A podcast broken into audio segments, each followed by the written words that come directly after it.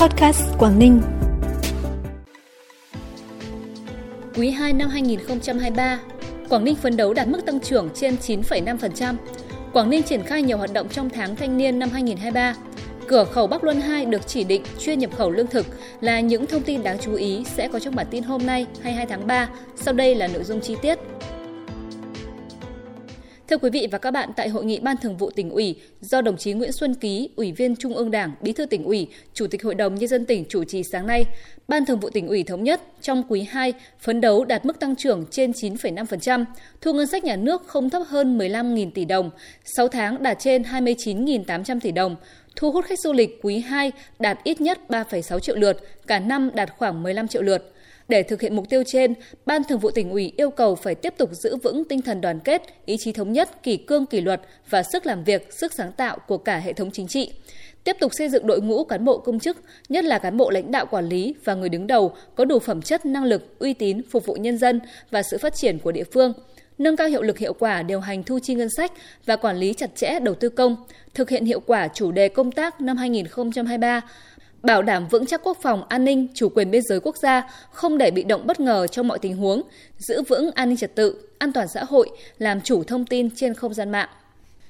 Tại hội nghị trực tuyến đối thoại với thanh niên năm 2023 do Thủ tướng Phạm Minh Chính chủ trì sáng nay, thanh niên Nguyễn Văn Linh, chi đoàn Đào Lò 12, Đoàn thanh niên công ty xây lắp mỏ, Tập đoàn Công nghiệp Than khoáng sản Việt Nam đã gửi tới hội nghị câu hỏi về các giải pháp, cơ chế chính sách hỗ trợ về lãi suất cho thanh niên, công nhân mua nhà. Về nội dung này, Thứ trưởng Bộ Xây dựng Nguyễn Văn Sinh cho biết, Chính phủ đã ban hành nghị quyết 33 với nhiều mục tiêu, nhiệm vụ và giải pháp cụ thể. Đó là khẩn trương sửa đổi và sớm trình Quốc hội dự thảo luật nhà ở sửa đổi để Quốc hội thảo luận vào kỳ họp diễn ra vào tháng 5 tới. Thủ tướng Chính phủ đang chỉ đạo Bộ Xây dựng triển khai xây dựng và hoàn thiện dự thảo đề án đầu tư xây dựng ít nhất 1 triệu căn hộ nhà ở xã hội cho đối tượng thu nhập thấp, công nhân khu công nghiệp giai đoạn 2021-2030 đã giao Ngân hàng Nhà nước Việt Nam triển khai gói tín dụng 120.000 tỷ để hỗ trợ chủ đầu tư vay với lãi suất ưu đãi thấp hơn từ 1,5 đến 2% để các chủ đầu tư đầu tư xây dựng các dự án nhà ở xã hội trong thời gian tới và hỗ trợ người mua. Trong tháng thanh niên năm 2023 với chủ đề Tuổi trẻ tiên phong chuyển đổi số, Đoàn Thanh niên Cộng sản Hồ Chí Minh tỉnh Quảng Ninh đã và đang triển khai đồng bộ các hoạt động lớn cấp tỉnh như cuộc thi trực tuyến học tập lý luận chính trị, tìm hiểu nghị quyết đoàn các cấp gắn với đợt sinh hoạt chính trị, kỷ niệm 92 năm thành lập Đoàn Thanh niên Cộng sản Hồ Chí Minh, chương trình tuyên dương gương mặt trẻ, tài năng trẻ tỉnh Quảng Ninh, thanh niên tiên tiến làm theo lời bác năm 2022, triển khai các công trình thanh niên cấp tỉnh chào mừng kỷ niệm 60 năm ngày thành lập tỉnh Quảng Ninh. Bên cạnh đó, các cấp bộ đoàn trong toàn tỉnh sẽ đồng loạt triển khai các hoạt động cao điểm, hội nghị nghiên cứu, học tập quán triệt, tuyên truyền, khởi động cuộc thi trực tuyến, tìm hiểu nghị quyết Đại hội đoàn toàn quốc lần thứ 12, ngày cao điểm tình nguyện hỗ trợ người dân thực hiện dịch vụ công trực tuyến, ngày Chủ nhật xanh.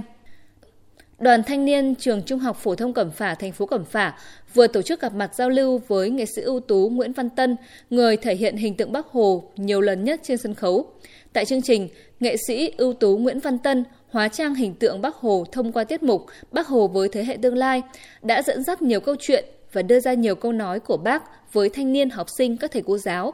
Buổi giao lưu của nghệ sĩ ưu tú Nguyễn Văn Tân cùng các thầy cô giáo và các em học sinh trường Trung học phổ thông Cẩm Phả là lần thứ 1993 nghệ sĩ thể hiện hình tượng Bắc Hồ trên sân khấu. Nhân dịp tháng thanh niên năm 2023, đoàn cơ sở Trung đoàn 244, Bộ Chỉ huy quân sự tỉnh Quảng Ninh vừa tổ chức diễn đàn thanh niên với chủ đề Vinh dự trách nhiệm người chiến sĩ trong quân đội nhân dân Việt Nam.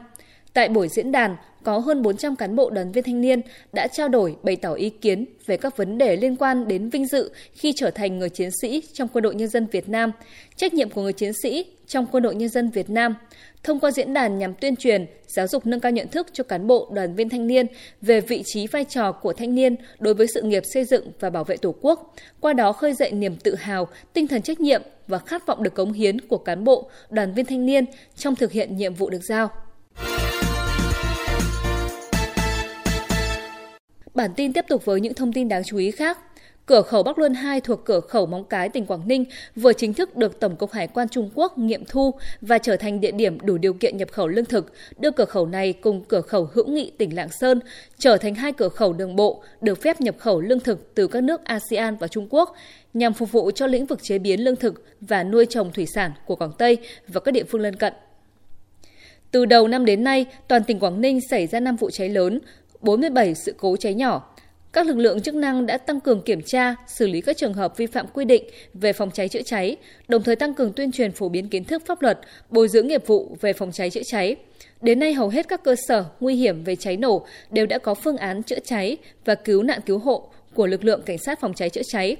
Công tác phòng cháy chữa cháy tại các cơ sở kinh doanh dịch vụ karaoke thời gian qua đã được kiểm soát chặt chẽ. Hiện toàn tỉnh có 477 cơ sở kinh doanh dịch vụ karaoke, trong đó có 389 cơ sở đang tạm dừng hoạt động vì chưa đủ các điều kiện đảm bảo về phòng cháy chữa cháy, 88 cơ sở hoạt động. Hiện các lực lượng chức năng đã thành lập đoàn khảo sát hiện trạng, hướng dẫn cơ sở đánh giá thực trạng để tìm giải pháp tháo gỡ khó khăn cho doanh nghiệp kinh doanh loại hình dịch vụ này.